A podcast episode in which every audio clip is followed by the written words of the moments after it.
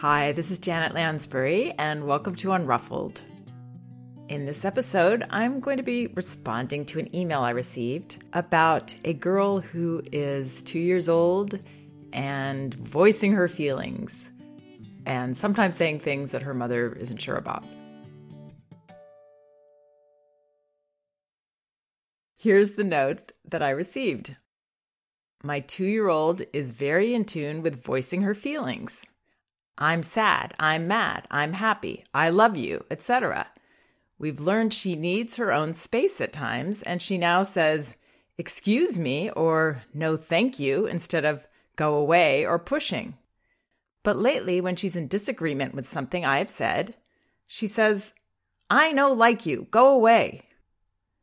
I know she means, I'm upset with what you have said, but how do I rephrase her, and should I? Do I say anything about how it's not nice to say things like that? My biggest concern is she is saying these things to kids at school. Recently, she said this to her speech teacher when her session was done. I needed to discuss a few things with her teacher, but my daughter wanted my full attention and was ready for her teacher to leave. I thought this didn't happen until the teen years. And she says, ha ha. And I'll also say, ha ha. Ha ha ha ha. I don't want my daughter to stop voicing her feelings, but I wish her words were a little kinder. Am I asking too much from a 2-year-old with speech issues? To that last question, yes, I would say that this little girl is actually amazing. First of all, that she is so verbal, able to express herself verbally, and also that she is so in touch with her needs and her feelings. That's wonderful. That's precocious in my experience and opinion. So there's no problems there. And one of the wonderful things about young children, the reason I love working with them, one of the reasons I love working with them and getting to spend so much time with them is that they are so authentic. They tell it like it is. And they look at you with such openness. You know, they're peering into your soul and you're seeing theirs. And it's just a precious, precious time of life. But what that means is that sometimes they're going to say things that are a little bit clumsy, blunt, not socially acceptable for an older child to say. But for a 2-year-old, I think it's perfectly fine. I actually relate to this a lot. I relate to the toddler. There I go again. My inner toddler is rearing her head. I relate to toddlers. When I have work that I don't want to do, or when I'm just, tired and I just want to go play and I don't want to do this anymore, I feel like saying, I don't like you. Get me out of here. I don't want to do this anymore. I know what that feels like. So the fact that she's saying this to her speech teacher makes a lot of sense. Here's a girl that's going to school at 2 years old. And I don't know if this lesson happens on the same day as she already has school, but if that's the case, or even if it isn't, that's a lot to expect of a 2-year-old to be able to work with somebody on their agenda for them. 2-year-olds, like younger children and like children really up until the age of, 5 or 6, or maybe even then as well, but they can handle other things. Young children are self-directed in their learning. That's the best way that they learn to focus, that they learn to love, hold on to their natural love of learning. It isn't really natural for them to be able to sit and work on what someone else wants them to work on. So that is a stretch for them. And they're not going to want to do this for long periods. And especially at the end of the day after they've had school, it's difficult. I don't recommend generally. This sounds like it's necessary. But if classes or lessons are, simply optional, I don't really recommend them at this age at all. I would wait until the child is at least 4 or 5 and then expressing a serious interest in doing whatever it is. But that's a whole other blog post. I think I've written a couple posts about that and, a whole other podcast that I'm not going to do right now. But what it means here is that yes, she's done with the lesson. She wants this lady to leave. I'm done. And this teacher, I hope, would understand. Anybody working with children this age, I hope, would not be offended, would not take this personally. I know I wouldn't if I heard that, and I have heard things like that from children in my classes, or maybe they haven't said it, but they've pushed me away. I don't take it personally. I appreciate the clarity and the authenticity of young children. So what I would do, as this mother suggests in her note, I would help rephrase her, more like translate her as she's talking. You know, she says, "I know, like you," to the speech teacher, and I would acknowledge, seems like you're really done with this today. Seems like you really want her to go home, and you're tired of the speech lesson. And then I would say to the speech teacher, "Thank you so much. Thank you so much for coming," knowing that that's really what's going in. That modeling is what is teaching our children about manners and graciousness and all of those things. So correcting her in any other way right there, or telling her that isn't nice to say, that's only going to undermine her confidence in speaking, which is, like I said, it's amazing she's doing this.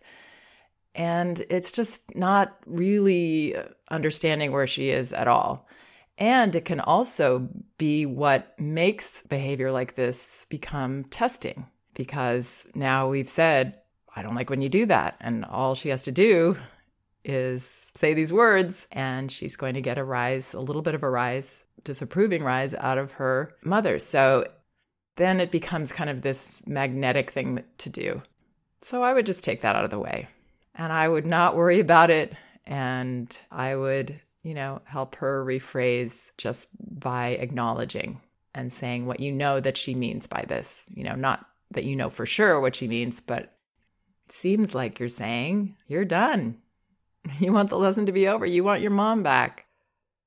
And if I was that teacher, I would say, wow, I hear you. You're telling me to go away. You are so done with me right now.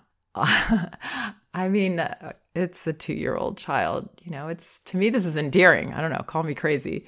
Maybe because I feel as in myself wanting to say these things sometimes, and I don't, but I want to. To me, it's wonderfully authentic, and I wouldn't necessarily encourage it, but I would not make a big deal out of this at all. I would let it go. Now, in regard what to say to your daughter when she's wanting your full attention, you need to talk to the teacher a bit and she's interrupting. First of all, I would be careful about expecting that you're going to have a conversation with another adult that is not going to be interrupted when your 2-year-old is tired at the end of the day or in the afternoon or has just had a lesson. It can be difficult. So I wouldn't set yourself up to be disappointed that way. But if you want to try to talk a bit right there and not on the phone later, and your daughter's saying, no, go away, I don't like you, to this woman or man, first of all, staying unruffled in this situation is really important. And just nodding your head and saying to your daughter, I hear you're really done, acknowledging her feelings. You really, really want just me right now. I hear you. And then say a few more words to the speech teacher. And, if you're interrupted again, maybe just turn and nod your head and then turn back to the speech teacher. So not giving this negative attention, not letting it rattle you, all of those things will be, respectful towards your daughter in this situation. She's eager to be done with work and just get to do what she wants to do.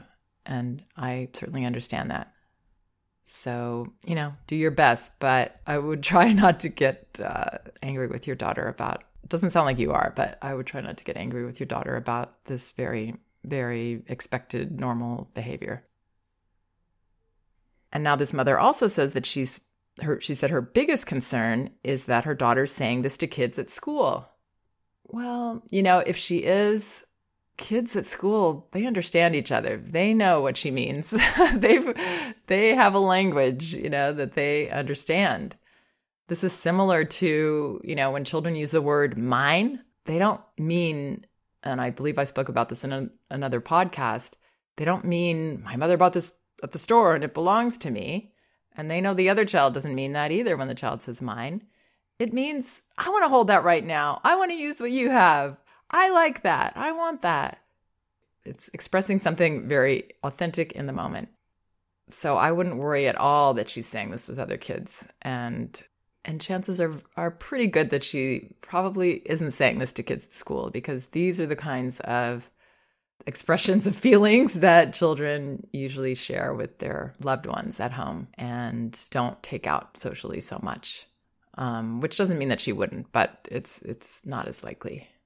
So I hope to check that worry off your list and check, worry that you've got to correct her and that this is a problem and she's turning into a mean girl.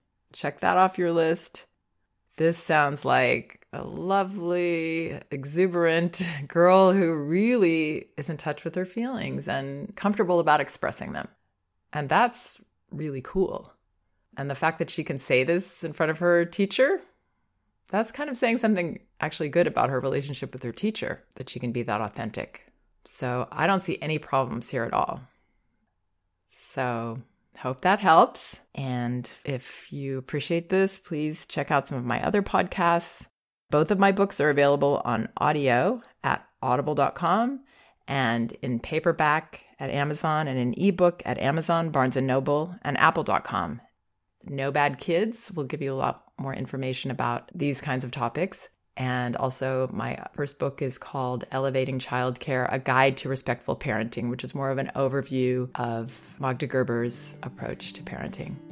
And it's pretty eye-opening. It's changed my life and it's made this my work. And, I have to say that I am not a baby person. I never was a baby person. Now I'm a baby person.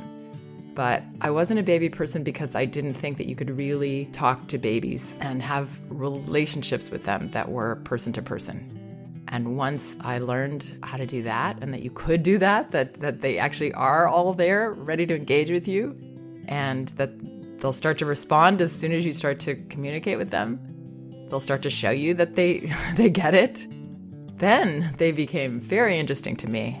Especially because these are the most authentic people you'll ever meet, you'll ever get a chance to spend time with. So it really is a gift, and we can learn so much from these young children. Thanks so much for listening. We can do this.